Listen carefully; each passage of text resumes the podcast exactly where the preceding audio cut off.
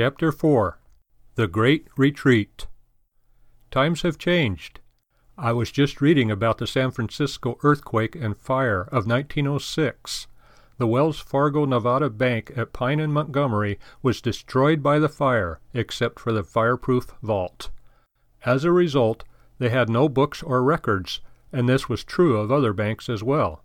The records of depositors were also lost.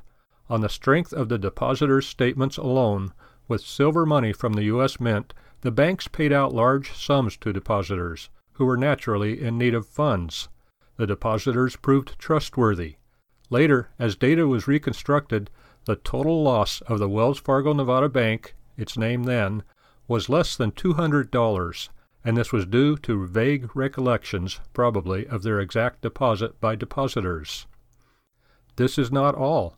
Wells Fargo, to help people escape from the fire to Golden Gate Park, turned over its horses, wagons, and trucks to volunteer drivers to carry people and their possessions.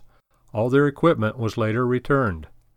Now remember, this was the San Francisco of the Barbary Coast.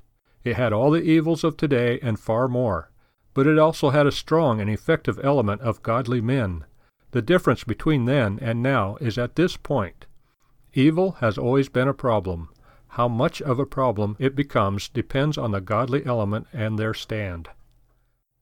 Not even in its godly element was San Francisco anything remarkable then.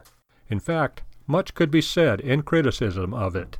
Still, the righteous men were sufficiently in strength, and the background of Christian training such that in a crisis so remarkable a sense of responsibility was manifested. Solomon writes, Righteousness exalteth a nation, but sin is a reproach to any people. Proverbs 14:34.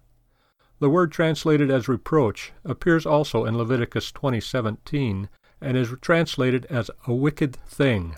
It can also be rendered as disgrace, something which drags down and destroys. Righteousness thus develops and prospers a people morally and in every way, whereas sin disgraces and destroys it. Today, in many areas of our nation, we are lacking in any strong men of faith and character.